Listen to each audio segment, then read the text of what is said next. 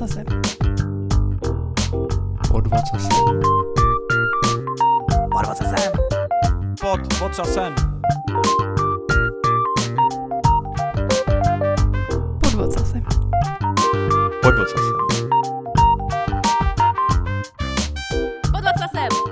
den, milí posluchači, vítejte u dalšího dílu vašeho nejoblíbenějšího IT podcastu Podvod sasem. Naproti mě sedí opět jako vždy Petr Poli Polák.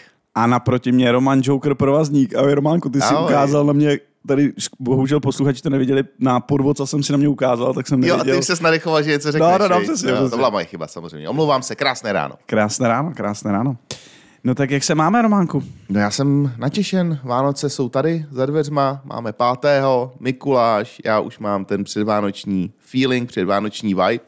Navíc jsem si uvědomil, že jsme tak, vlastně ani jsme to nezmínili, nenápadně prosvištěli prvním rokem našeho podcastu. Ty kráso, toto letí. Takže to jsou další věci, které se dají slavit. Že? No, blízko Vánoce, rozjetej advent, podcast Rok plus, no je to pecka. No já nevím, jak to máš ty, ale jako takovejhle jako slavících příslibů mám vždycky každý rok před Vánocema tolik, že jako třeba jako třetinu vůbec nezvládám a tohle je jedno z nich, my bychom to měli oslavit.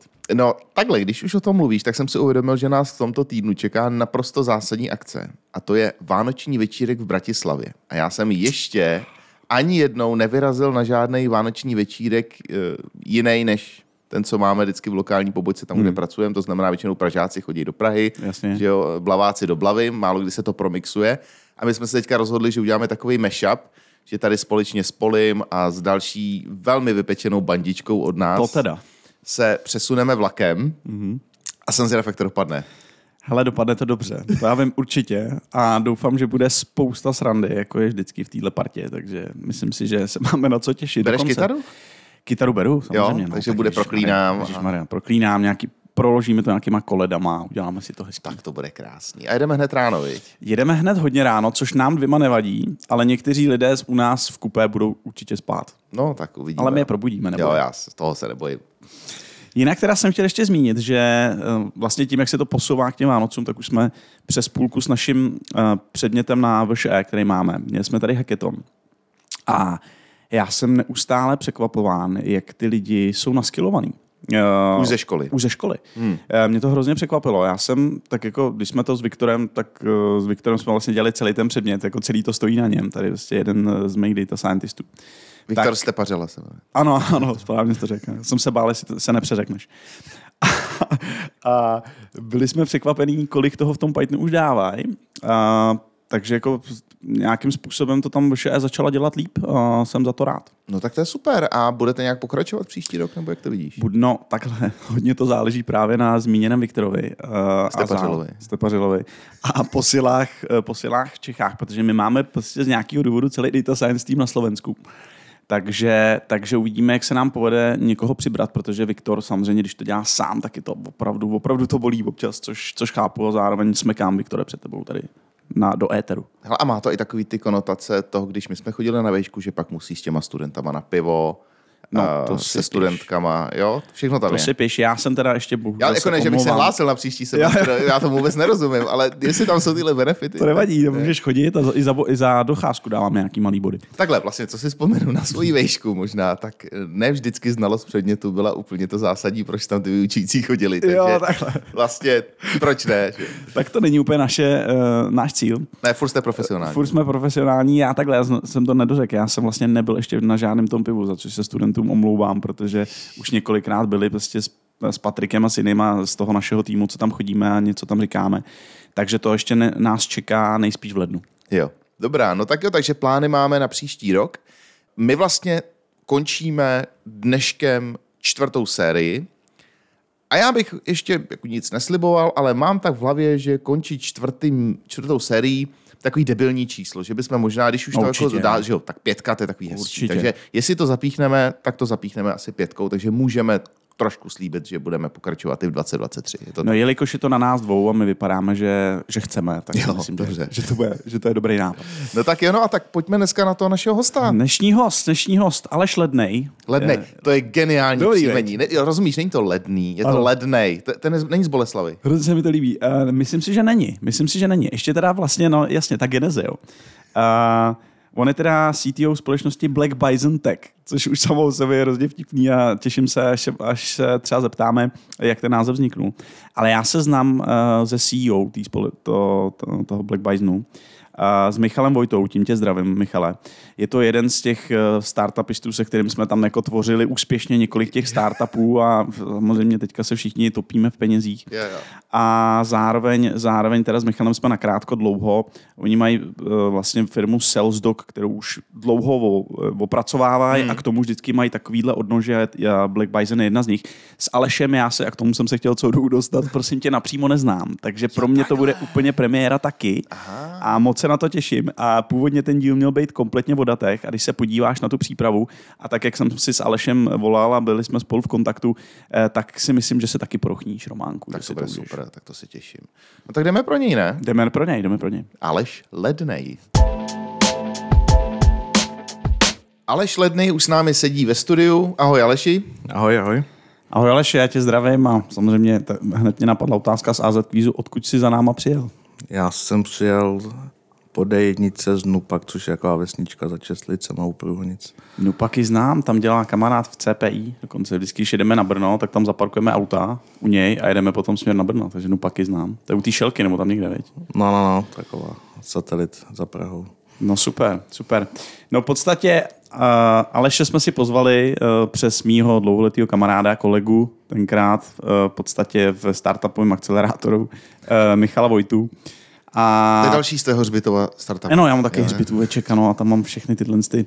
Ty kamarádi mi zůstali, což jo, je na tomto dobrý. Ty startupy naštěstí nezůstaly. A o tom se tady dneska budeme točit, protože když jsme se s Alešem na začátku bavili v kuchyňce, tak jsem si vlastně uvědomil jednu věc. Co SalesDoc dělá, my jsme nedělali, proto SalesDoc je a my už nejsme. SalesDoc dělá ty další startupy, spin-offy z nějaký potřeby. Jo, nebo aspoň mám takový pocit. Jo. Prostě najednou potřebuju prostě technickou odnož ničeho, tak to udělají. My jsme to dělali proto, protože jsme si mysleli, že to je dobrý nápad, ale už jsme to nějak moc jako nevalidovali na tom trhu. A tam podle mě to bylo. Ale dost o tom, co si myslím já, Aleši. Tak jak se máš, co děláš? Co se mám? No... Poslední rok dělám vlastně Black Bisona, což je právě jako technologická odnož od SalesDocu. My jsme nějak se bavili jak s Michalem, tak s Kubou a přišli jsme na to, že SalesDocu chybí takový ten technologický implementační partner, protože oni jako fungují v té salesové konzultaci a vysvětlují startupům, jak prodávat. A už tím pak chybělo někoho, kdo jim to pak ty myšlenky převede jako v tu technickou realizaci, to znamená nastavení systémy, CRMka, volání a tak dále, Takže je to v podstatě podpora toho biznisu v SalesDocu, což je, jak si řekl, nějaká jako salesová konzultace. Je to hodně zjednodušené. Přesně tak, jo, je to prostě z 50% je to podpora pro SalesDocu, z 50% je to mimo SalesDoc. Jo, super. Jinak teda jenom tady ještě vysmeknu, SalesDoc tenkrát pomáhali startupům, jako u nás to rozhodně nebyl problém salesu, ten si myslím, že jsme díky nim vyleděli dobře a právě nám konzultovali taky. A vždycky to bylo super zážitek s Kubou i s Michalem, vlastně s foundrama. Super, no a popiš nám trošku tu tvojí IT cestu, jak jsi se k IT dostal, nebo možná co dneska děláš, povídej, přehání. No já jsem se k IT dostal vlastně na nějakým jako počítači Ondra na základní škole, takže jako to už si nikdo možná ani nepamatuje. A pak jsem šel klasickým vývojem, to znamená PCčka, po revoluci rodiče koupili domů počítač na učitnictví, na kterém se stejně hrály hry. No tak jasně. A na učitnictví. Ježiš, to je hrozná výmluva. Když vyšel Prince of Persie. Přesně tak, jo. Takže rodiče oba dva teda dělali učitnictví, tak ho tam občas používali, takže já jsem jim tenkrát v PC Fundu to účto dosový nějak jako spravoval, to znamená hrál na tom počítači hry. No, vlastně na střední škole jsem začal programovat jako v Pascalu, pak přišly takové ty věci jako Delphi, Visual Basic a tak dále. A pak mě přišlo, že mě to programování vlastně jako nebaví a přestal jsem jako dost programovat a začal jsem dělat jako takovou tu systemačinu, tak znamená kompiloval jsem linuxový kernely, v té době se to vešlo na 1,5 disketu a tak dále, takže... No a nějakou dobu jsem procházel, dělal jsem hodně v telekomunikacích, to znamená správu síťových věcí a pak jsme založili firmu s kolegama, dělali jsme vlastně jako networking a security A pak jsem se zpětně jako lehce vrátil k tomu programování, že jsme založili jako produkt, který vlastně odhaloval a mitigoval DDoS útoky. Mm-hmm. A tam jsme vlastně založili nějakým způsobem tým lidí, kteří vyvíjeli už normálně software, který jako vyhodnocoval a pomocí nějakých jako triků na hardwareových krabičkách a softwarech mitigoval útoky. To je zajímavý a možná i třeba hodně jiný. Jak jsi se dostal z tohohle světa tam, kde seš teď? Protože jsme to byla potřeba ten systém prodávat a my jsme byli jako víceméně integrátor. Ten produkt byl takový jako spin-off nebo side produkt.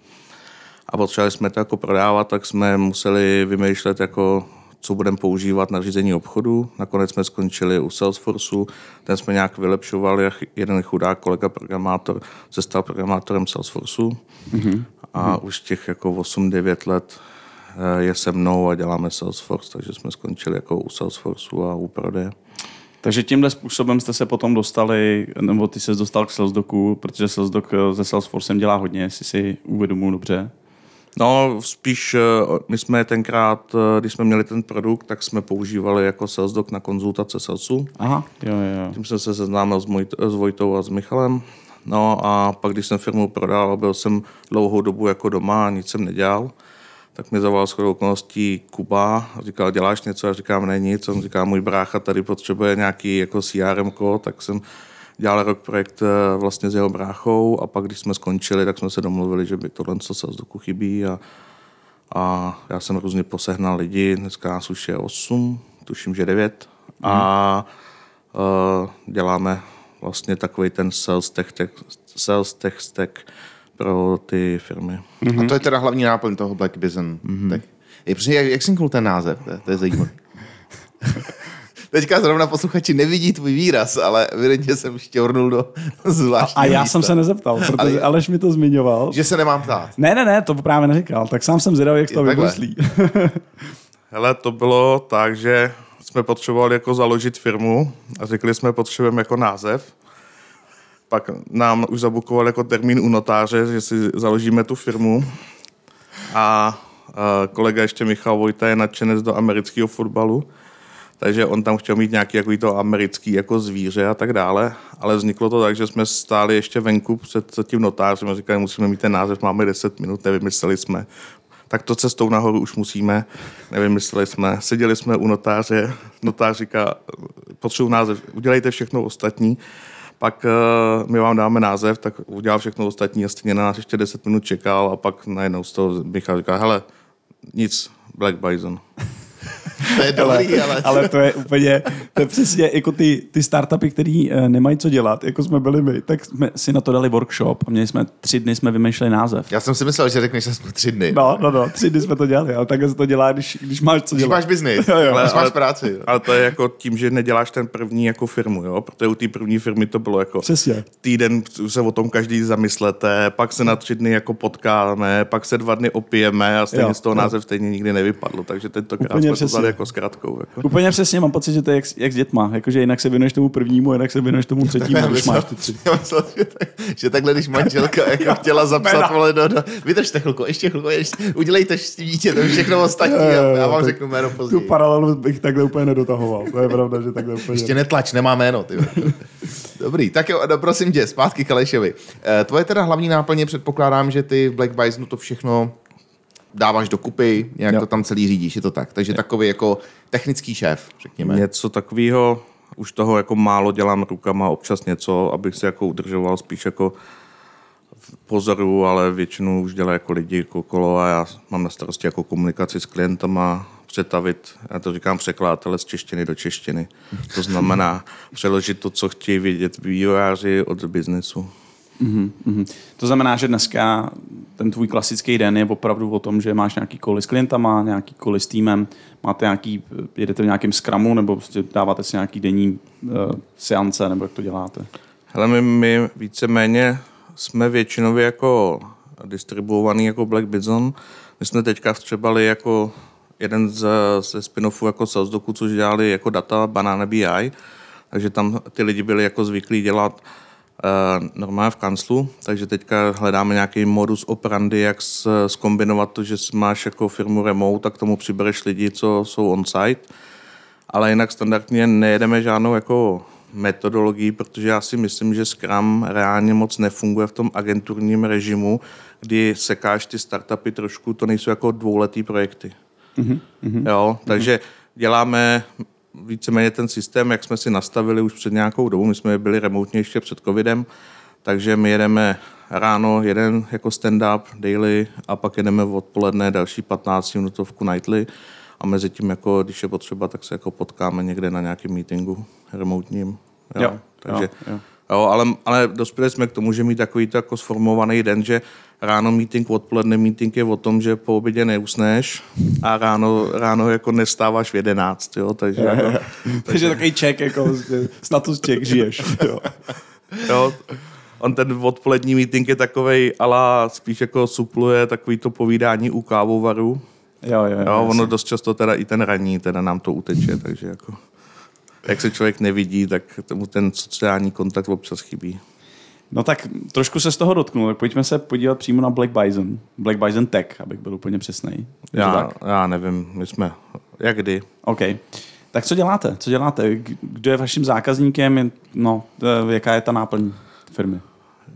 My jako z jedné části děláme takovej biznis pro víceméně jako finanční věci, to znamená finanční poradce.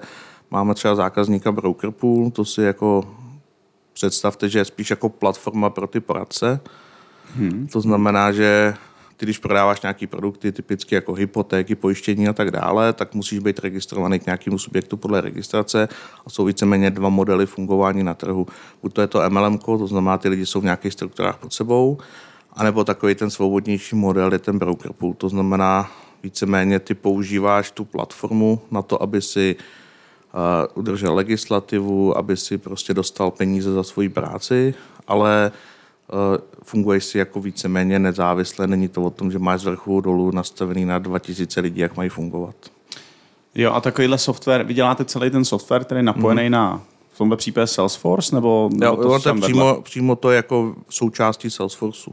OK, takže vy pro toho klienta, to takovýhleho typicky děláte co přesně?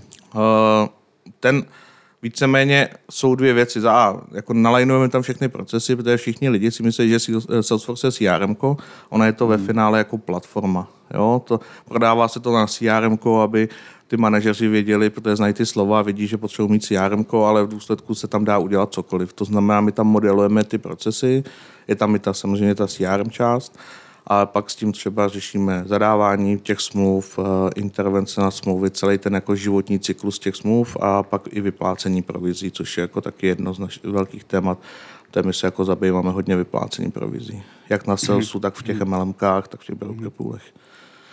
A druhá část jsou startupy, to znamená typicky krátké projekty, ty buď to jedou ještě v Excelu, nebo mají nějaký CRMko, ale začnou mít pocit, že jim to jako nevyhovuje tak, jak je to nastavený. To znamená, ten startup má nějakou určitou maturitu a kromě prodeje chce řešit třeba customer success management a tak dále a máte dvě možnosti. Buď to vezmete kreditku a takhle začnete jako nakupovat tooly a ty nějak jako propojujete, anebo pak už se dostanete do fáze, že už vás ta kreditka nebaví vyndat a pak to skonsolidujete. A Salesforce je jako jedna z cest. No, ještě se k tomu dostaneme, k tomu Salesforceu, protože tam, když jsme si volali, tak tam bylo jako zajímavý, jak si popisoval ty programovací jazyky přímo pro Salesforce, tak tomu se určitě dostaneme. A ty jsi zároveň co-owner. Máte nějakého investora, nebo jedete to čistě po svý ose? Jak tohle to funguje? Trácíme vlastní peníze. Trácíte vlastní peníze. Ale a složení týmu, jsou to hlavně vývojáři, nebo naopak sales team, nebo jak to máte rozložený v rámci Bizonu? V rámci Bizonu tam je taková jako, máme, řekněme tomu, z těch 8 lidí jsou 2 hardcore programátoři, řekněme tomu, plus k tomu máme, dneska můžu říct 2 jako analytiky nebo / business analytiky, datové analytiky a tak dále.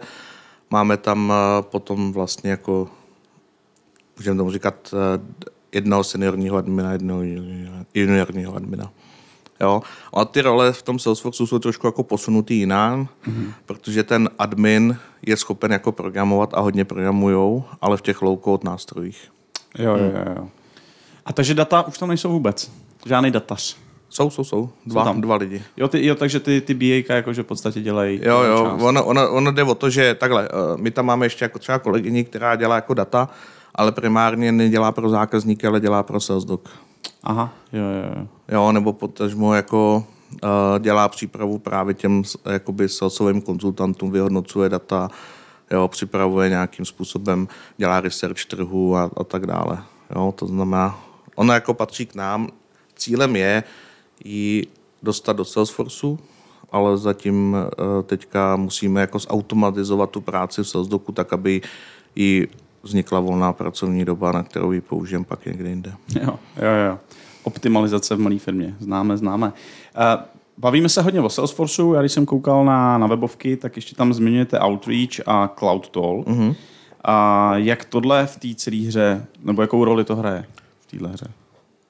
No, my bereme, že Salesforce je taková jako matka systém, který vlastně je takový to jádro, mm-hmm. ale jsou místa, kde jsou lepší produkty než jako Salesforce. To znamená, my se snažíme těm jako startupům hlavně jako říct, používejte to nejlepší na trhu, to znamená třeba na prospektování, to znamená schánění klientů, se používá Outreach mm-hmm.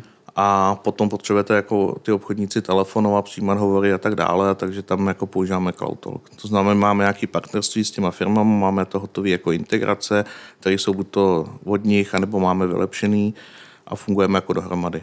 Jo, to znamená, že příklad, ty jako děláš třeba Customer Success Management, to znamená, ty chceš, aby každý hovor, který ti přijde, tak byl o tom záznam Salesforceu, případně byla uložená nahrávka a vlastně kdokoliv, kdo má na to právo v rámci Salesforceu si viděl takovýto Customer 360, to zná všechno o tom zákazníkovi. Aby obchodník, když tam má otevřený nějaký jako ticket, že tam je nějaký problém ještě s nějakou vysokou prioritou, tak asi není dobrý tomu zákazníkovi volat kvůli tomu, že bys mu něco jako prodal. Jasný. Jo, znám to. My jsme tenkrát jeli HubSpot, což asi bude velmi, nebo nevím, kam se to dneska posunulo, já jsem to tenkrát vnímal jako velmi zjednodušenou verzi Salesforceu. A v podstatě, když se pobavíme nad tím stackem technickým, jo, to zajímavý na tom, a tak v čem to je? V čem ty lidi, který ty máš v týmu, vlastně dneska programujou? Jo. My máme ty hardcore programátoři, programují jako jak pro Salesforce, tak i mimo Salesforce. Pokud potřebuješ řešit nějaké integrace nebo řekněme tomu velkou změnu dát, tak to Salesforce neumí rád, to znamená typicky je to běží jako nějaká služba někde mimo Salesforce, že ty potřebuješ třeba 100 000 záznamů upravit, tak se ty data vlastně stáhnou ze Salesforceu na nějaký cloud, tam se přepočítají a tak dále a vrátí zpátky výsledky. To typicky se jako dělá u nás v Pythonu mm-hmm. a běží to buď to na Azure nebo AWS nebo na Heroku, což je ten cloud od Salesforceu. To záleží, jak jako pokud zákazník má třeba nějaký kontrakt s Microsoftem, protože je startup ve startup programu, takže má nějaký slevy a tak dále, tak to chce, aby to běželo v Azure. Pokud na to není, tak my něco vybereme optimálního. A plus dělají se jako typicky ty vývojáři dělají ještě JavaScript a dělají backendové programování. To znamená, většina Salesforce v backendu znamená Apex, což je taková Java bez všech sugar syntaxů velmi jednoduchá, tak aby kdokoliv mohl jako začít programovat. Takže já bych to pochopil. Takže pokud budu chtít vlastně dělat něco pro Salesforce, tak nějaký jako, můžu to chápat jako plugin? Protože třeba pro mě, který je úplně z jiného modelu programovacího, tak je to totálně jako jiný náhled na vývoj softwaru. Takže ty píšeš něco, co víš, že poběží vyloženě v kontextu Salesforceu, jestli to chápu správně, ano. Že v podstatě má to přístup teda k nějakým informacím zevnitř toho systému, ale rozšiřuje to jeho funkcionalitu jako plugin. A ty to teda píšeš, jak třeba vypadá to vývojové prostředí? To píšeš taky v nějakým vývojovém prostředí od Salesforceu, nebo přímo to má nějakou konzoli, do které to můžeš zkoušet? Nebo jo, super otázka. Ty vlastně na platformě Salesforceu můžeš postavit appku, která nemusí mít cokoliv společného se Salesforcem a používáš to jenom jako platformu. Přes nějaký APIčko nebo přes něco? Musíš používat ty nástroje té platformy. Aha. Pokud chceš jako si šahat na data zvenku, tak můžeš používat APIčko, to znamená SOAP, REST, GraphQL a tak dále a ty data si z toho vyndávat a se tam zpátky vracet, co ti jako nikdo nezakazuje.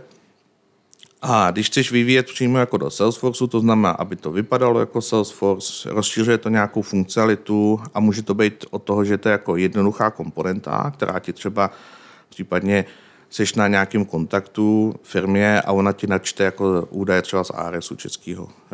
Tak to je jenom komponenta, kterou tam můžeš lepit, anebo můžeš postavit celou aplikaci. Jo? To znamená, my třeba máme aplikaci na výpočet provizí obchodníkům, ale standardně ty aplikace fungují tak, že prostě vezmeš data z nějakého CRMka, z nějakého dalšího systému, spočítáš provize někde bokem. A takže potřebuješ řešit to, že se ty data dostanou ven, někde běžej, musíš nějak nasynchronizovat, namapovat a tak dále. A my tu aplikaci máme napsanou tak, že běží v Salesforceu, to znamená, dostane se přímo na ty živý data, není tam žádná synchronizace a dostane se to v reálném čase. To vyvíjení do Salesforceu dneska je plugin do Visual Studio Code, takže píšeš jako Visual Studio Code, píšeš dvě věci, právě ten Apex na ten backend, anebo píšeš jako JavaScript na frontend. A ještě je to zajímavější v tom, že oni mají vlastní framework.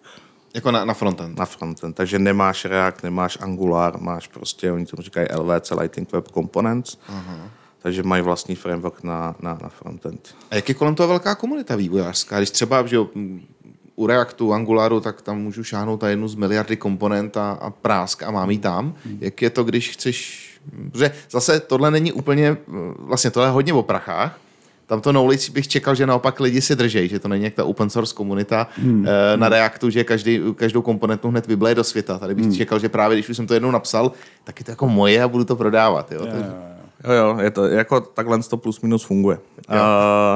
Ta komunita je reálně jako velká, když jako člověk položí někde dotaz na Stack Overflow nebo něco podobného, tak se jako buď to vygooglí, nebo ho tam jako najde ten dotaz.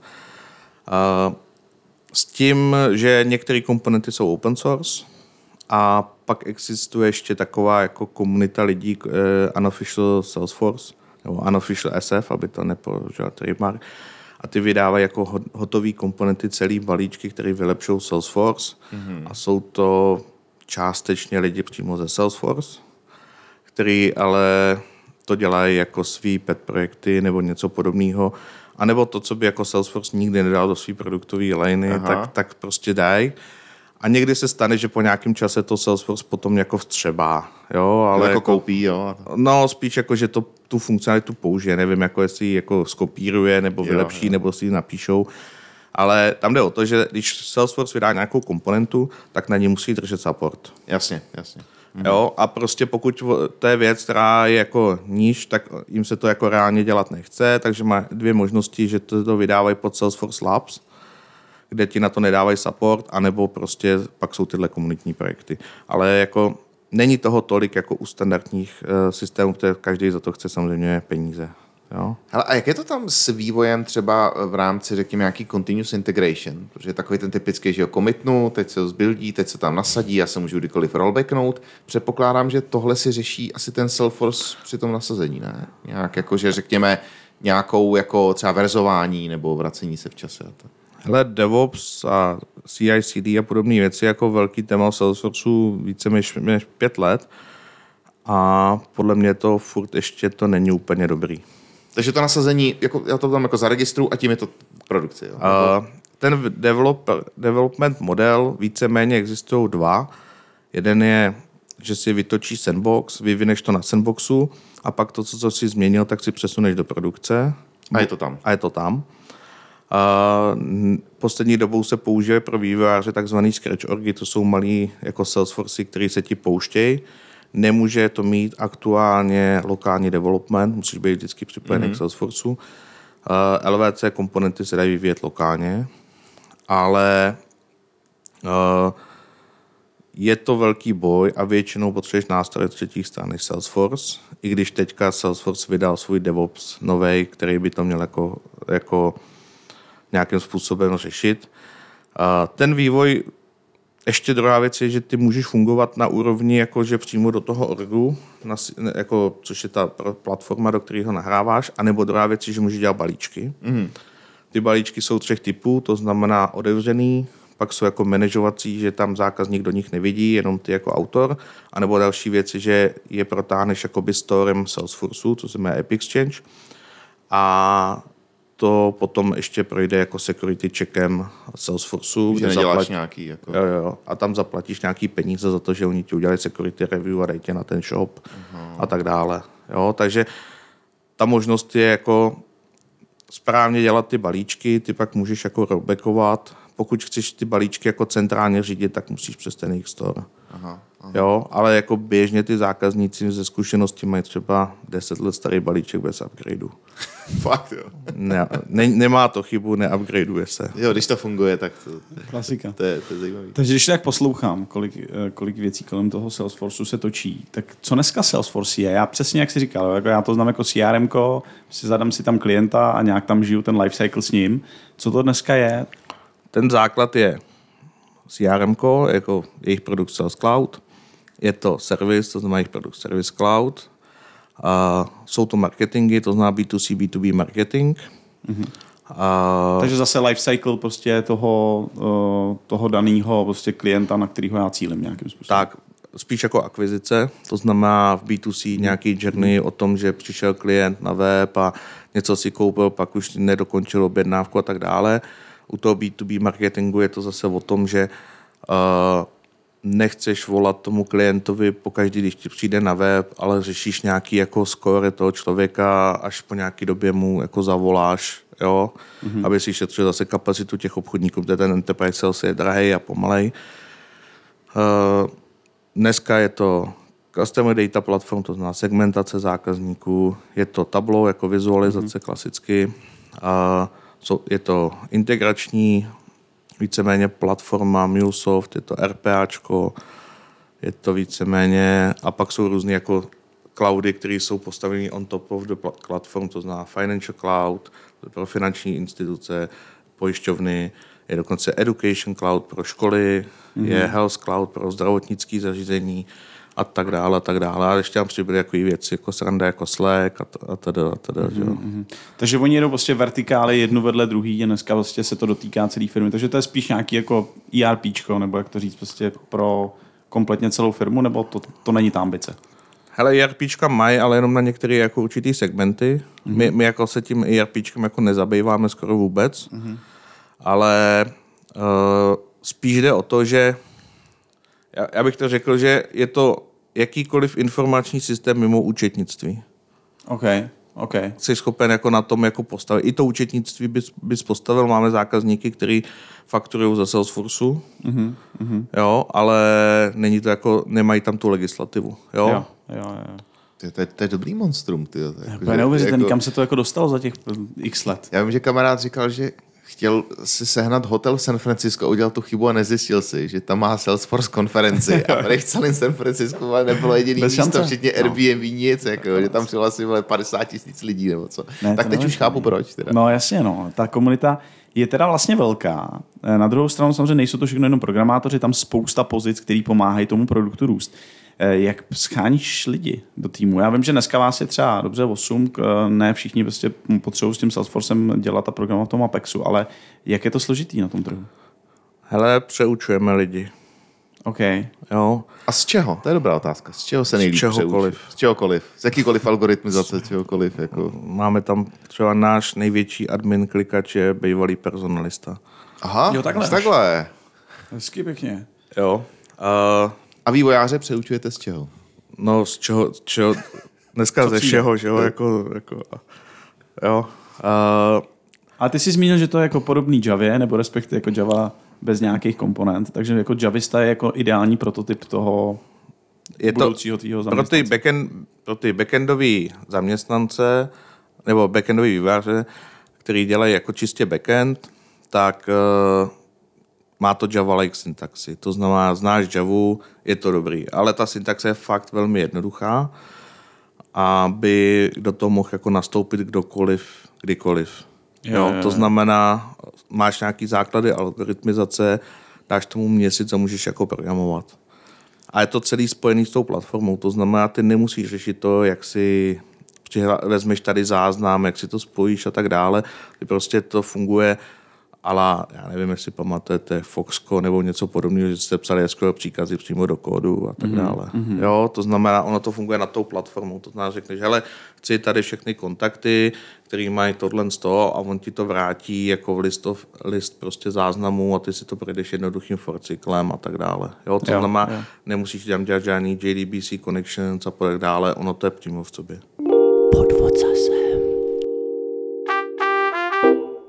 Takže já to v podstatě vidím trošku dvousečně. Asi může být zajímavý nalákat ty lidi na to, že vlastně velmi rychle budou schopní něco dělat a tvořit a programovat, což chápu, že je teda asi to plusko. To mínusko, který mě napadá, potom jako když jsi v tom zdatnej, tak nezačneš se tam vlastně nudit? To je jenom jako čistě prostě high level mě napadlo, jestli to takhle jako tam nesměřuje. Pokud tě nějakým způsobem baví dělat takový ty business line aplikace, tak se nudit nepřestaneš. Ale jinak jako důsledku je to pravda, protože děláš furt v té platformě a pro spoustě zákazníků jako děláš to samý. A my, když jsme jako Black Bison jako zakládali, tak vlastně jedna z, jako z věcí, co jsme říkali, je, že nebudeme dělat věci furt pro každého zákazníka solo, ale budeme stavět jako balíčky. To znamená, my teďka máme nějaké jako základní balíčky, které tomu zákazníkovi dáme a z 80% se to přenastaví.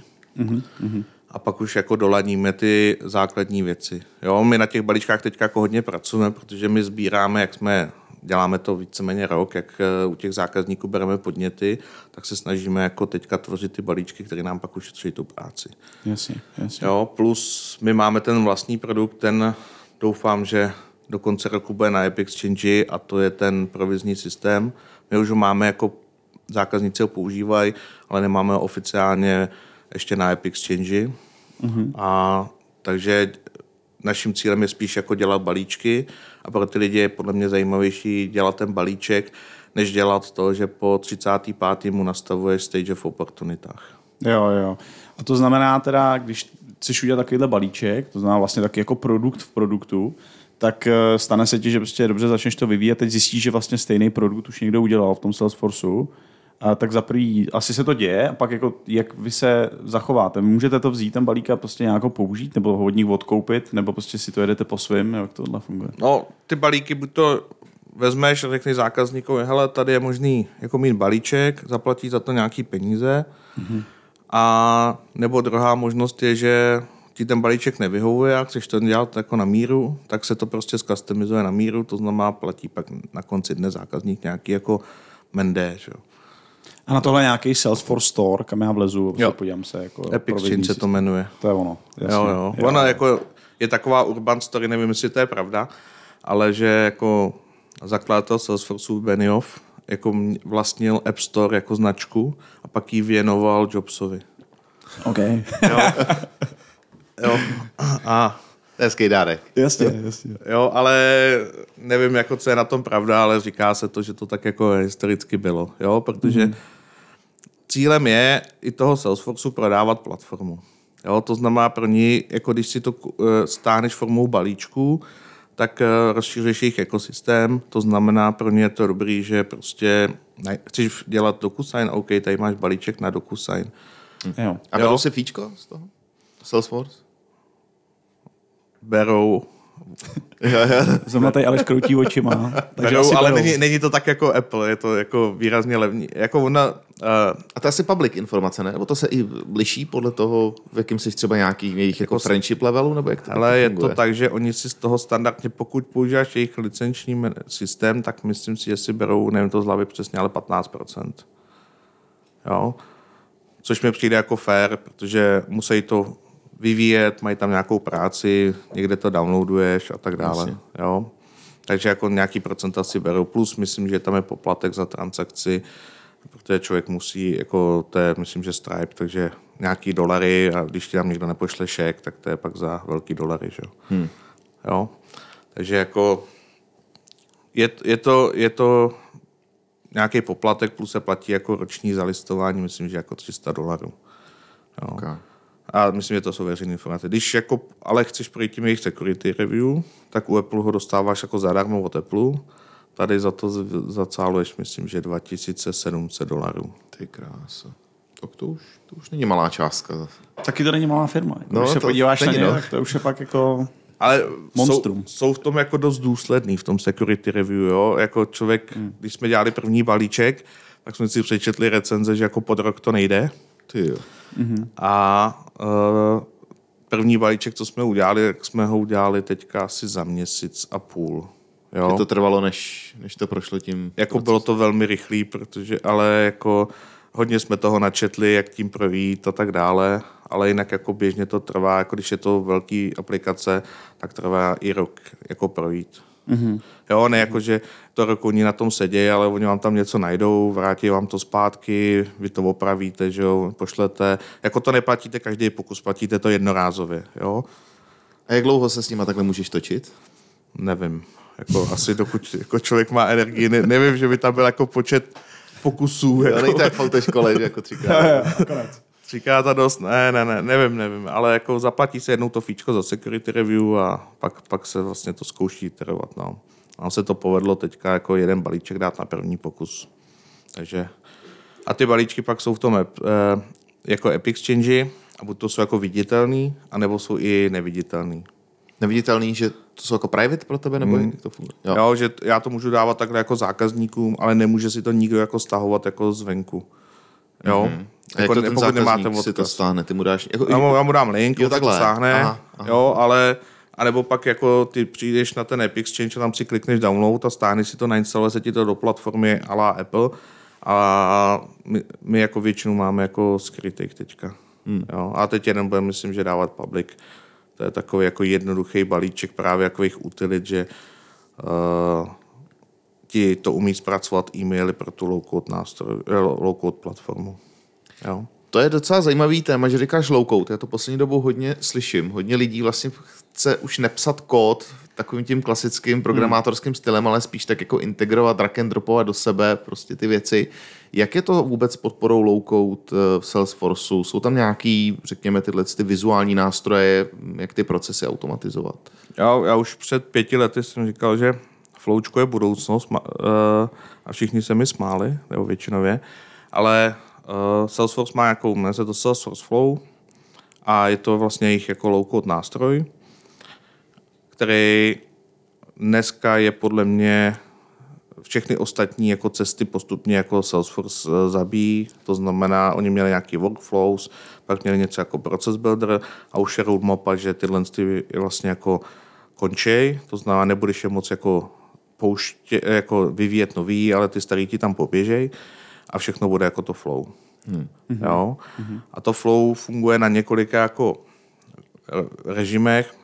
Buď to máš screen flow, to si představ, že jsou takový jako ty multistránkový wizardy, že prostě asistentka ti něco zadává do systému a ona tam vyplní pole, smáčkne další a takhle projde nějakým wizardem. To je jako jedna věc. A tam právě do toho děláš ty obrazovky a buď to použiješ jako ty komponenty, které jsou, anebo právě si napíšeš vlastní. Mm-hmm. A pak je floučko druhý na úpravu záznamů, to znamená klasický nahrazení triggerů. My dneska nepíšeme, u nových zákazníků nepíšeme žádný triggery v Apexu, všechno děláme ve flow. Mm-hmm. Takže jo? Pak už děláte jenom ty specifické věci, které si zaslouží to, že musíte jít níž. Je to tak? No, anebo to flow je vlastně, že pokud potřebuji něco upravit kódem, tak ale je ranovaný z toho flow. Jo, to znamená, že v rámci toho, že ty tam máš nějaký ten vizuální nástroj a procházíš těma krokama, tak najednou je prostě komponenta, která třeba musí, podle IČA ti najít firmu z ARSu, tak tam je už jako kus kódu, ale zase to vrátí výsledek do toho low-code nástroju a dál s tím pracuje. Jo, takže je to vlastně jenom krok, že se zavolá, počkám, jak to dopadne a pak pokračuju zase v tom vizuálním flow. No, jo. Takže to píšeš do jednoho toho komponentu v tom flow v podstatě. Prostě jako, když už vidíte... Už ani nepíšeš, ne? To už je to tahačka, ne? Kostičky, no. Jak tam tahá člověk ty kostičky, tak si utvoří vlastní kostičku. Prostě, hele, provolej mi ARS. Jo. Takže to napíšeš jednou a pak to používáš furt. Tak, a pak už si to používáš podle potřeby. My jsme třeba tenhle styl trošičku použili na tom našem společném projektu, kdy jsme dělali nějaký jednoduchý flow typu stáhnu něco se v týpka, hodím to sem, zavolám tuhle function, tak jsme to dělali na Azure v tom přes Logic Apps. Tam je to velmi podobný. Akorát s tím já mám osobně problém ten, ne, že by mě vadilo, že mě to bere chleba, to není vůbec pravda, to jako naopak pomáhá, ale to, co to generuje, je třeba velmi pak špatno přenositelný na jiný prostředí, protože v tom kódu, v tom JSONu jsou je to nečitelný. Ve chvíli, kdy jsi mimo ten designer, tak je to nečitelný. A druhá, jako nedá se to úplně jednoduše replikovat na další prostředí, nebo aspoň v té době se to nedalo, jo. Protože mělo to nějaký konektory, který prostě musel, že jo, připojení na FTP, na dev a na produkci je jiný a tam s tím byly trošku problémy, což možná u toho Salesforceu tyhle ty věci dá se vůbec dostat k tomu, co to flow vlastně vygeneruje? Dá se k tomu, jo? A jak to vypadá? Vypadá to stejně hnusně jako Logic Apps. Jo, takže... Jo, jako právě jedna z věcí je, že na tom nejde dělat jako reálně code review u toho flowčka, jo, že to vygeneruje takový masakr věcí, že jo, ale tam jde o to, že Logic Apps je spíš na to, že spojuješ ty jednotlivé jako věci, to flowčko je spíš o tom, že upravuješ data v rámci té platformy a těch externích integracích jako se dělá minimum. Jo. Je to spíš jakoby mapping z jednoho... Jo, že v úsledku, když ti tady někdo upraví, nevím, třeba oportunitu, posune do téhle stage, tak potom mu na to založ kontrakt a tak dále, jo, že se tam dělá ta business logika. Jo. A nebo pak děláš ty jako wizardy přes ty normálně jako screen flow, jo. Ono to má pak jako už dneska spoustu věcí, tam jde udělat ty jako velký orchestrátory a přeházovat dásky mezi lidma, ale oni na to koukají z pohledu toho uživatele, není to jako z pohledu jako Logic Apps, že integrují prostě tady z té Excelové tabulky, tady z toho FTPka a tak dále.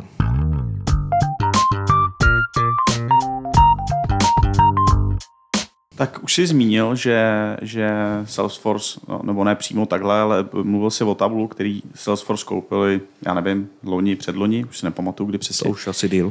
Jo, a jak je to dneska zaintegrované do toho řešení? Mají už, jako v podstatě to nepoznáš, nebo se pořád se snaží oddělovat tyhle ty dva světy od sebe?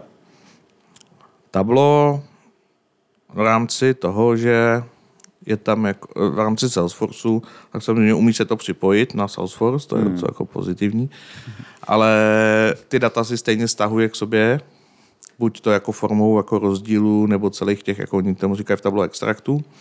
Stejně jako kdyby se připojoval na jakoukoliv jinou prostě databázi. A z druhé strany existuje komponenta, která ti umí zobrazovit prostě Tableau dashboard. Jo, jinak je to dost jako oddělený. Jo, takže pořád si drží. Já mám pocit, že Tableau je pořád taková jako značka na trhu, že vlastně zakomponovat to do Salesforceu by nebylo jako správné řešení vzhledem tomu, jak to chceš prodávat. No. Jako přišel bys podle mě o spoustu jako trhu. Jo, to znamená, ono to furt žije jako svoje bokem, má to svoje lidi bokem, myslím, že to je i solo firma, jo, a že si to svým, jako umí to mluvit do Salesforceu, můžeš se Salesforcem přihlašovat do Tabla, prostě přes single sign-on a tak dále, ale že si to svým vlastním životem. Co tam teďka jako přidali, tak právě ten low-code nástroj, to flowčko, tak se nějak jako začíná objevovat v Tablu. OK. Jo. Hele, no, když se budeme bavit čistě o těch datech, tak je to tak, že Black Bison má svoje jako datové projekty, nebo je to vždycky jako vlastně dohromady s tím Salesforcem? Nebo jak tohle funguje? Máte jako oddělený datové projekty? Máme oddělený, nejsou na Salesforceu a třeba, jak jsi říkal, že jsi používal někde HubSpot, tak zjistí, že tě reporting HubSpotu nedostačuje, takže děláme i reporting třeba na HubSpot, aby ti to ukazovalo třeba nějaké jako detailní inspekci pipeliny, v jakou fázi, kdy ti odpadávají oportunity a tak dále. Takže neděláme jenom na Salesforce, děláme nad víceméně čímkoliv. A další věc, data u nás jsou hodně migrace. To znamená, někdo opouští HubSpot a přechází na Salesforce nebo něco podobného. Takže děláme jako hodně datové migrace. Okay. To znamená teda, ten stack je tam teda v takovémhle datovém projektu ve vašem pojetí jaký? Pravděpodobně tam bude nějaký programování, pokud se migruje, nebo ne, je to čistě... Ne, to děláme většinou, migrace děláme většinou v Alteryxu, to je další do stacku, což je víceméně nějaký data engineering, já tomu říkám data sexuální nástroj. To jsem ještě neslyšel, termínus technicus, datasexuál. Dokonce jako jsou lidi, co si říkají datasexuálové. Já se teda jako veřejně? No, já jsem datasexuál. Ty jsi datasexuál? Jako, no, že jsi mnoha věcí sexuál, ale datasexuál, to je novinka. No, mám rád své data, měřím si různý věci. To si řekne mě zase někdy. Což je zase jako něco jako, že tam člověk poklikává kostičky a dělá datové transformace a tak dále. Takže to hodně používáme to při té běžné práci, na to, že hledáme někde nějakou chybu v datech nebo upravujeme data zákazníkům. Když je to jako jednorázová věc a nedá smysl to jako programovat. Plus tam děláme ty migrace, anebo pak používáme třeba Keboolu na to, že se přesunou data třeba z nějakého CRMka do Snowflakeu, na kterém potom zase jako je ta Tableau vizualizace. Jo, takový malý datový sklady. Použil byste na Alteryx i na, předpokládám, že to umí, ale jestli to je na to vhodný, na nějakou jako ETLku, která je jako frekventovaná, jako dejme tomu opakovaná, to je to správné slovo. Hele, používáme to. Jsou tam akorát dva takové jako lehké problémy. Jeden je, že ty máš nějakého jako klienta, který je, můžeš pouštět na svém počítači, což jako není ani drahý, ale ve chvíli, kdy chceš, aby se ty joby runovaly jako sami, tak musíš tomu koupit ten Alteryx server, který už stojí docela dost peněz. Jo? Takže děláme to jako často, že nahráváme nějaké sestavy i pravidelně. A většinou je to ve fázi toho, že v tom Alteryxu uděláme ten prototyp a pak třeba my máme takový jako vyvinutý vlastní ETL do Salesforceu. Jo, že přímo komponenta, dropneš tam Excel, nastavíš si jakýho je typu a ono už tam vlastně někdo připraví tu šablonu a ono ti to transformuje do Salesforceu. Okay. Jo, takže a to máte připravené v tom Alteryxu? Nebo si, jako v tom Alteryxu si děláme většinou třeba, já nevím, 2-3 importy, aby jsme zjistili, jak nám to funguje a pak se to vlastně přehodí do toho vlastního jako ETL-ka, který je to náš interní nástroj, to znamená, tam se to konfiguruje zatím jako v JSONu většinově, takže to zákazník neudělá, ale pak už máš to, co vidíš, jak se ti ty data transformují v tom Alteryxu a pak to jenom přehodíme do toho našeho nástroje. Hele, a proč Keboola? Měli jste k tomu nějaký zvláštní důvod? Hele, já když jsem přišel, už tam byla, takže já jsem u toho nebyl. Ale kolega tam s ní dělá, jeden zbývalý banány ji hodně používala. Vím. Takže to tam jako zůstalo a zatím to jako funguje. Máme i jako projekty na Black Bisonu, který jsme předělávali třeba na Keboolu. Jsme třeba používali na jednoduchou integraci třeba Make nebo /integramat. A když tam jenom na natáhnutí jako jednoduchý Google tabulky, a zjistili jsme, že třeba některý zákazníci nám je rozbíjeli a rozbíjeli nám ten integramat, takže jsme to předělali třeba na Keboolu. Jo. Takže je to jako robustnější, o tom stabilnější řešení.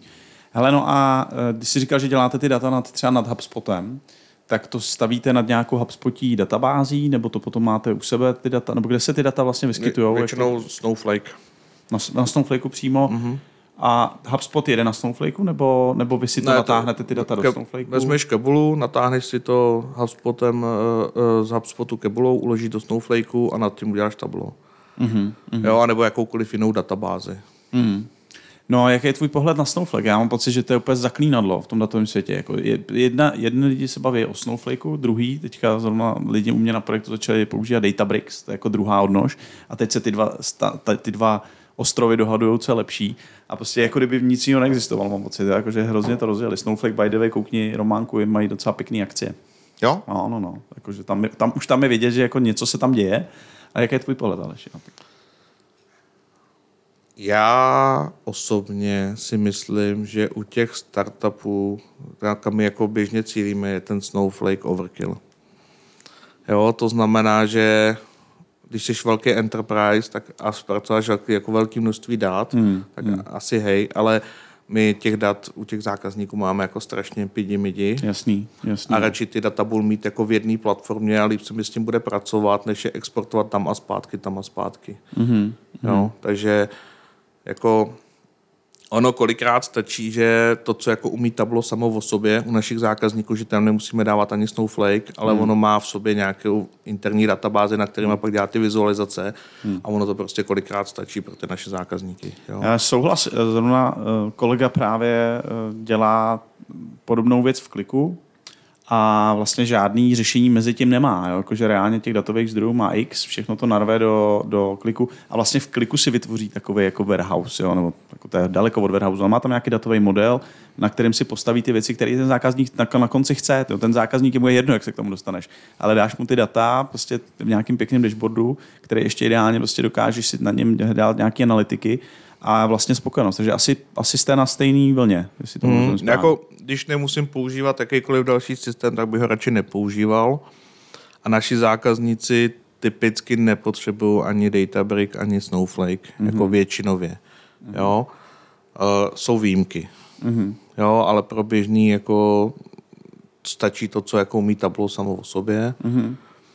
A takže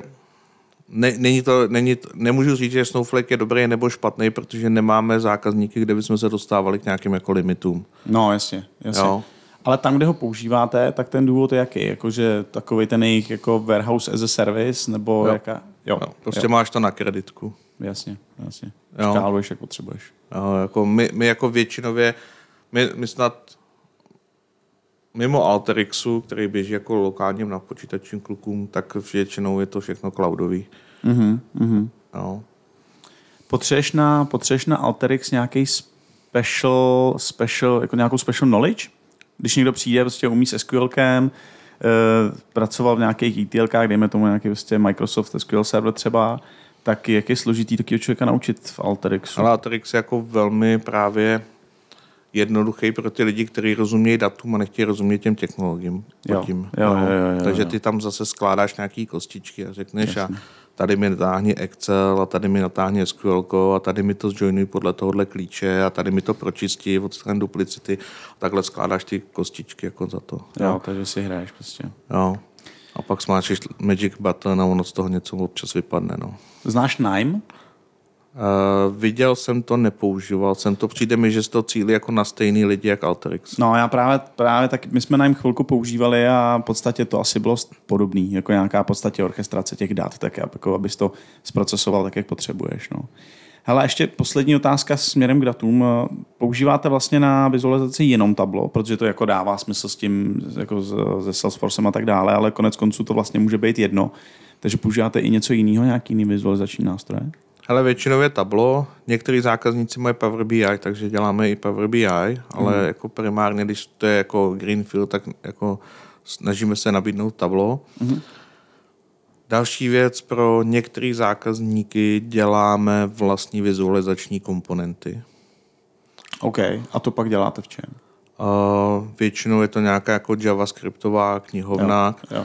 Jo, je to, jak bych to tak řekl, je to pokud mám třeba jako, protože na Salesforce může být i jakoby portál na straně jako zákazníka a potřebuji mu udělat ty vizualizace, tak mu nemůžu dělat reporting v Tableau, protože by mě ty licence sežraly.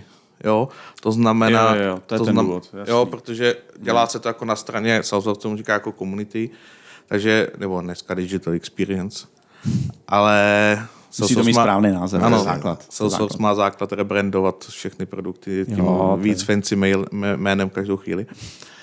A, takže když je to pro třeba tisíce zákazníků, tak jim neprodáš jako Tableau, takže uděláš komponentu do té části toho customer portálu, která to zobrazuje nějaký data, který potřebuješ těm zákazníkům třeba ukazovat. Jo, a to je prostě, vezmeme nějakou komponentu, kterou nevím, nejčastěji myslím, že je Charges nebo D3 a ta se obalí prostě nějakým věcí okolo, aby to mělo stahovat data ze Salesforceu a tak dále. Jo, to je zrovna to téma, které jsme se trošku dotkli teďka někde na chatu, jak jsme si psali románku spolu, že vlastně občas ty vývojáři se dostanou k takovýhle práci a teď jako začnou to dělat po svém, začnou dělat oni a často to může dávat smysl a jeden z těch důvodů je přesně tohle, že prostě licenčně to tam nevychází, ale taky se velmi často stává, že ty vývojáři by to mohli už pustit k nějakému datovému inženýrovi, který prostě to udělá, dejme tomu, efektivnější, a oni se můžou věnovat tomu, proč na tom projektu jsou, že? Ale to je jaksi diskuze na jiný díl. Já jsem teďka právě vymyslel tak, že lidi, co dělají Tableau, tak dostanou na starosti i tyhle komponenty, aby oni se rozhodli, jestli je lepší tam použít Tableau, nebo jestli je potřeba to vyvíjet, a chci se snažit je naučit vyvíjet tyhle ty komponenty. Jasně, jasně. Podolte se. Ještě než se s Alešem rozloučíme, mě zaujala jedna věc, a to je to přeučování lidí z jednoho oboru na druhý, což samozřejmě se stává. Konec konců my jsme tady měli i bývalého detektiva, který teďka dělá F-Sharp, ale tohle je zase úplně jako jiný level, jak to vlastně probíhá. Jako někdo přijde a řekne, hele, tak já už to nebaví, jak chci dělat úplně něco jiného, nebo jak ty si personalistu naučil rozumět datům? Hele, true story, no. Přišel jsem za ním a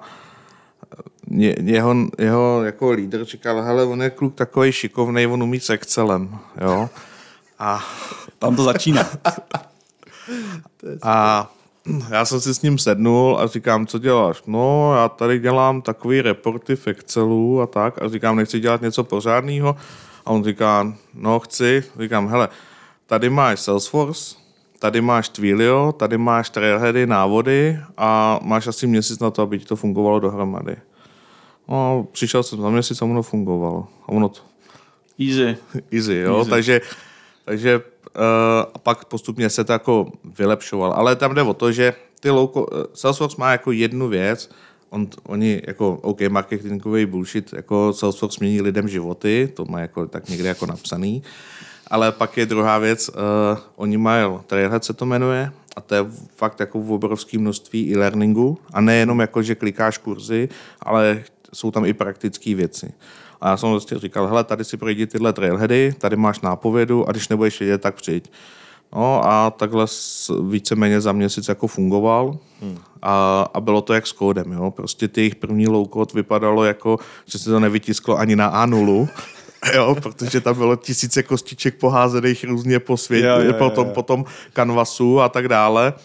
No a dneska už to jako začistil, má prostě jmenou konvenci, dělí to do různých jako podflouček a tak dále a už je to jako hezký a dá se to jako i po něm jako přečíst. Ale začalo to tak, že prostě takhle. No a víceméně u ostatních lidí to bylo tak jako, co chceš dělat? No, já tady dělám data, říkám, dobrý, tak pojď dělat Salesforce. Jo. Jo. Takže to je jako pattern, že někdo, kdo trošičku už tím datům rozumí nebo je schopný si je nějakým způsobem zpracovat, dát do nějaký formy, tak k tomuhle má blíž pak. Já bych řekl, že pokud umíš více jak suma v Excelu, tak je jako náznak, že máš nějaký analytický myšlení. Aha. A pak vlastně můžeš do toho ekosystému Salesforce kdykoliv nastoupit. Tak dobrý. To je dobrá zpráva pro vás, protože jestli se dá takhle jako rychle někoho naučit, samozřejmě, když tomu má tu motivaci a chce, tak to je pro vás dobrá zpráva, protože dneska v dnešní době, když ty lidi na tom trhu prostě nejsou, tak prostě i každý dobrý, chytrý personalista, který chce tohle dělat, tak se může hodit. Ale zase na druhou stranu třeba přítelkyně našeho programátora, tak ta se snažila Salesforce naučit a myslím, že skončila jako Python programátorka, že jí baví víc Python než Salesforce. Jo? Jako... Má to i postranní efekty, chápu. Jo, že jako... není to pro každýho, prostě někdo má jako pocit, že bude psát furt ten kód, jo, ale pak zjistí, že existuje něco jako Google Copilot a tak dále a zjistí, že už toho kódu taky jako moc nenapíše. Jo, u nás kolega říká, že Google Copilot je nejchytřejší jako IntelliSense, jo. Je to tak, no. Jako to napovídá někdy až jako hrůzostrašně věci. Jako... Člověk je překvapený kolikrát. A má to u vás ještě nějakou výhodu, řekněme, jako finančního rázu i skočit do tohohle? Protože moje myšlenka, když slyším Salesforce, tak slyším prachy. Salesforce, jasně, jsem řekl Salesforce. Salesforce, samozřejmě jsem chtěl říct. Tak já slyším prachy. A je to tak, že kdo se točí kolem Salesforce, tak je třeba nějaký jako level těch příjmů vyšší, než když budu někde baslit Pythony prostě. Jak to je? Nesou se s tím, že třeba jak SAP, že jo, to je to stejný. Řekneš SAP a slyšíš miliardy. Jo. To cinká, tam cinkají prostě ty doláče. Tak jak to je u takových věcí, jako je Salesforce? Pokud máš ambici fungovat jako globálně, a to klidně i remotně, tak ty peníze bych řekl, že jsou tak plus minus jako 20% nad jako standardem trhu, ale není to tak jako extrémně uskočený. Jo? Co je jako výhoda tvoje je, že se jako rychleji s mnohem onboarduješ a rychle letíš jako po těch pozicích. Jo, prostě ty seš junior Python programátor, teď naučíš napsat prostě hello world, pár věcí a teď musíš začít ty knihovny a tak dále a trvá ti to nějakou dobu. Tady podle mě ta křivka jako se dostat nahoru je mnohem rychlejší, takže ty peníze jako reálně dostaneš dřív. Ale není to jako, že by to znamenalo, že jsou všichni jako drahí na Salesforceu. Ne. Jo, jako...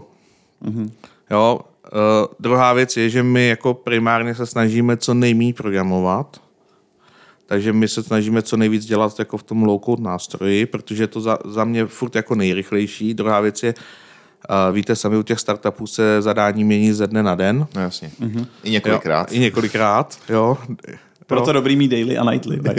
To se může změnit zadání kolikrát přes den. Přesně tak. Jo. To znamená, že pro nás jako dělat úpravy v těch low-code systémech je mnohem jako rychlejší, než dělat jako to programování. Jo, a další věc je, že my se snažíme ten low-code potom přenést i na ten startup, že oni si ty základní věci jsou schopní jako i v tom Salesforce jako dělat sami a my už jsme pak jenom jako nějaký professional services. Prostě udělejte nám tady třeba napojení na komerční banku. Protože chceme stahovat přes APIčko komerční banku, jo, což už děláme asi třetí měsíc, tohle jsou na shodou koností, ale... Jo, cítím na tu bolest, jak to řekl. Jo, takže my pak vlastně jako tomu zákazníkovi to radši předáme a on si ty základní věci dělá sám a to furt mu jde líp v tom low-codu, než jako, že by musel někde psát testy, programovat a podobné věci, jako, jo. Takže vlastně může být zajímavá cesta i, teď zrovna kolega od mojí ženy z práce se jako chtěl předělat z PPC specialisty, taková to jako online marketing vlastně záležitost, na programátora. Prostě vlastně to vypadá, že vyhořel na tom, že vlastně to je dlouhá cesta. Tak jako jestli vlastně tohle může být pro ně jednodušší na začátku a jestli to je i cesta, kde se mu pak otvírá brána pro jako programovací jazyky všeho druhu. Třeba Pythonu. Jasný. Hele, jsou dvě věci. Má to výhodu / nevýhodu je, že tě drží v nějakých mantinelech. Ty, když dneska chceš vstoupit do nějakého programovacího jazyka, tak jako se musíš naučit prostě spoustu věcí. Tady tě to prostě drží jako v nějakých mantinelech, že tam vstupuješ velmi jako jednoduše, najdeš na tom manuály a máš většinou jako 1-2 cesty, kterými si můžeš vydat a když budeš třeba vstupovat do, nevím, třeba JavaScriptu, tak tam najednou máš možnost jít Vůčko, React, Angular, bla a prostě tady tě to drží. Jo, samozřejmě pak tě to drží v tom systému, ale druhá věc je, že oni, třeba Salesforce, má něco jako lambda funkce, který můžeš psát v Javě, v Pythonu, teďka nově, můžeš je psát v JavaScriptu, případně v Apexu, takže jo, prostě i nějaké jako možnosti jsou a pak jako JavaScript je furt JavaScript, no on stejně za půl roku je jiný, než býval, že jo, takže jako jo. A což je výhoda u těch enterprise platform, že oni ty JavaScriptové frameworky jako drží dlouho. Jo, že oni díky tomu, když to naimplementuješ do nějakého zákazníka velkého, tak mu nemůžeš říct, jako za půl roku všechno, co jsme napsali v JavaScriptu, vyměníme, protože jsme přišli na novou verzi prostě toho. Jo? Takže výhoda je, že něco se naučíš a můžeš s tím 5 let jako fungovat. Jo? Jasně. Což zase může být i nevýhoda někdy. No, takže podle toho, co slyším, tak vlastně ten hiring u tebe je dost specifický v tom, na co hiruješ, ale zase řekl bych, že ten pool vlastně musí být jako větší, protože jednak mi stačí možná menší entry level v tom Excelu víc než sam umí víceméně, řekl bych dneska hodně lidí si v tom třeba dělá domácí finance, domácí účetnictví, jak už se musí naučit, nebo nějaký kontingenční tabulky, to by ne? To by se zdivil. Jo, je to tak. Jako myslím, že kontingenční tabulky je jako ultra level, jo? To jo. Jako, já nevím, jestli je to náš jako bias, ale třeba moje sestra ta dělá finanční ředitelku, a ta kontingenční tabulku nikdy neviděla, jo. Tak na to má lidi zase. Protože že? Má kvalitní reporty, jak se nepotřebuje. A to je správná cesta. Ne, takže k tomu hiringu. Takže to byla teda mylná představa. Je to těžší shánět teda lidi. Abych čekal, že to je vlastně jednodušší. Ale jedna věc. Salesforce nemá jako známou prezenci na trhu. To znamená, že aspoň tady v Čechách prostě ty lidi nevědí, jak do toho ekosystému jako vstoupit. Existují tady jako zdarma kurzy, které my neděláme, dělají to třeba jiní jako partneři. Jo, že teď jsem viděl třeba fotku v Ostravě v tramvaji, prostě buď Salesforce vývojářem, přímo, jo. Mm-hmm. Jsou tady nějaký volný večerní kurzy tak dále na Salesforce. Není to těžký, ale my třeba máme velký problém dneska, díky tomu, že fungujeme remotně, tak ty lidi to učí. To znamená, nám spíš jde o to, aby ten člověk měl ten zápal a musel se jako učit sám, protože dneska na něj nemáme čas, protože nesedíme v jedné kanceláři. Jasně. Jo, to znamená pro nás jako v tom, kdyby jsi měl kancel, tak tam nadspěš jako 20 mladých lidí z VŠE, začneš jim vysvětlovat, že Salesforce je budoucnost. Jo? A věřím tomu, že z toho 10 jako uděláš nějaký Salesforce konzultanty. Jo, pro nás je to jako v tomhle složitější. Ale jako, aby lidi vstupovali do toho systému, nejsme na trhu my, je tady těch partnerů víc, tak podle mě jako to dává smysl a spousta z nich jako vezme ty juniory a začne si jako vychovávat. Jo. Tak si myslím, že jsme to krásně zaobalili, začali jsme tak jako více softwarově vývojářsky, potom jsme se dostali k těm datům a nakonec teda i ty personální věci, které jsou vždycky zajímavé a rozdílný v těch jednotlivých doménách. No ale samozřejmě obligátní otázka na závěr.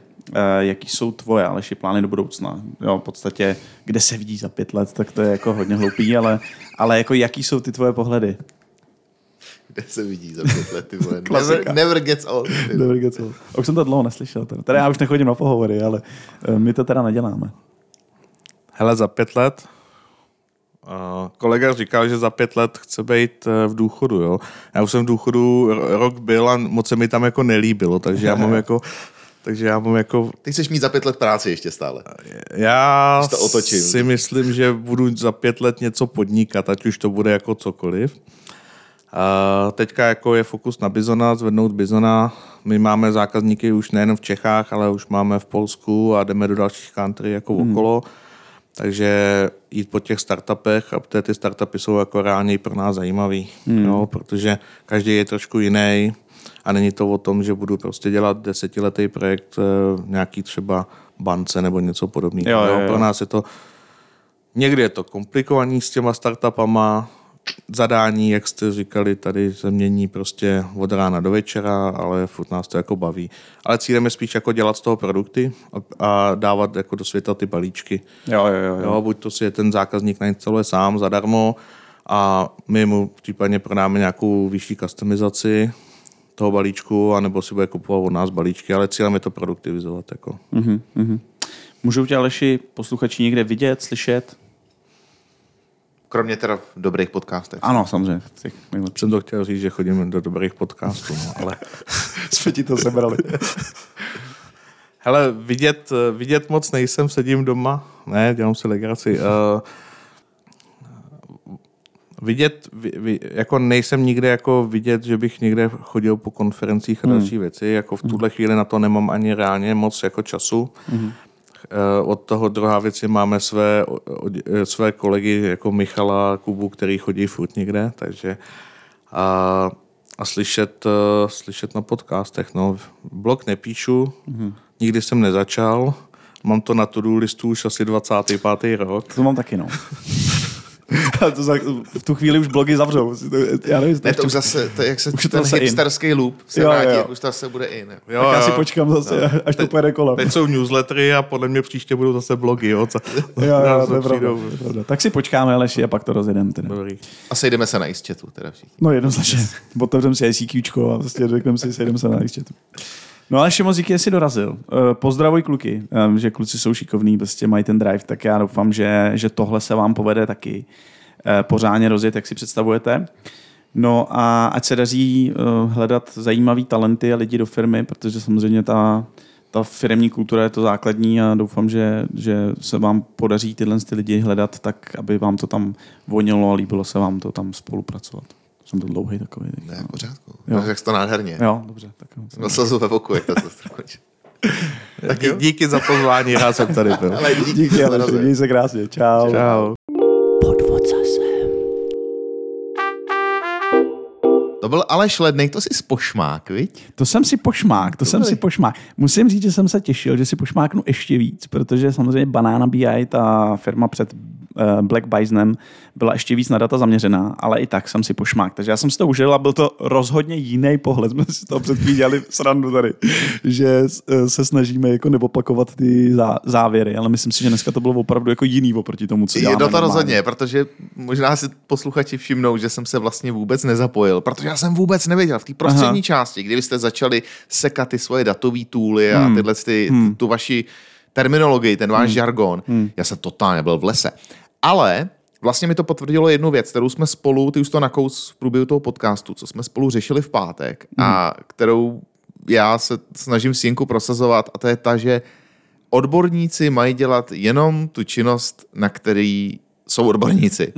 Čili my programátoři nebo vývojáři, tvůrci softwaru, bychom měli dělat ten software, abych to řekl hezky česky, observovatelný, to znamená, aby emitoval data a pak mají přijít ty lidi, kteří tady teďka s náma dneska seděli, lidi jako ty, který vědějí, třeba neumějí ten software napsat, ale umějí s těma datama dál pracovat. A já vždycky, když vidím vývojáře, jak dělá, píše nějaký report, nedej bože nějakým linku dotazu, který má prostě 400 řádků, tak umře koťátko, prostě dlažební kostkou, když tohle to vývojář udělá. A mělo by to být, a zase mi to ten Aleš potvrdil, ano, vývojáři máme dělat software, ty data musí někam vylíst a pak už přijdou dataři a ty z toho vytáhnou to důležitý. Nemixovat to. Ne, jednoznačný souhlas a zdravím tímto Radima Špetlíka, který byl naším hostem v minulých sériích a byl u nás hostem na předmětu, který mám právě na VŠE, a ten tam přesně tohle, co říkáš, říkal.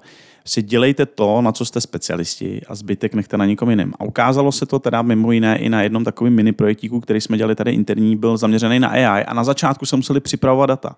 A přišel tam Vlasta Vondra, člověk, který vlastně postavil interní BIko. A on je prostě rychlejší v těch věcech. On prostě zná ty věci, jak je prostě dá dohromady, jak připravit ty data tak, aby právě kluci potom mohli začít učit neuronky. Prostě i v té datařině se teda ten projekt rozsekat na 3 části a 3 části dělají 3 lidi. Jo, jako opravdu prostě dává to smysl. No. Ne, je to tak, no. No tak jo, kamaráde, máme konec. To je konec zase, konec série. Voda. Před náma jsou Vánoce. Můžeme si ještě teďka, protože nevíme, jestli ještě vznikne speciální předvánoční díl, takže si můžeme v tuhle chvíli popřát krásné Vánoce, vše nejlepší do nového roku, ať se vám všem posluchačům daří. Poli, tobě bohatého Ježíška, užij si s Peťou a i s tou paní, co u tebe bydlí, prostě hezký Vánoce. A budu se na tebe těšit zase 2023. Nápodobně, Románku, taky si uží Vánoce, tak už jsme si vysvětlili, že to máme rádi, tu atmosféru, takže já se na to moc těším. No a když se poštěstí, tak na začátku roku se vrhneme zase na nějaký srandy. Tak jo, tak mějte se a zase někdy. Hezký zbytek roku, mějte se, přátelé. Čau. Čau.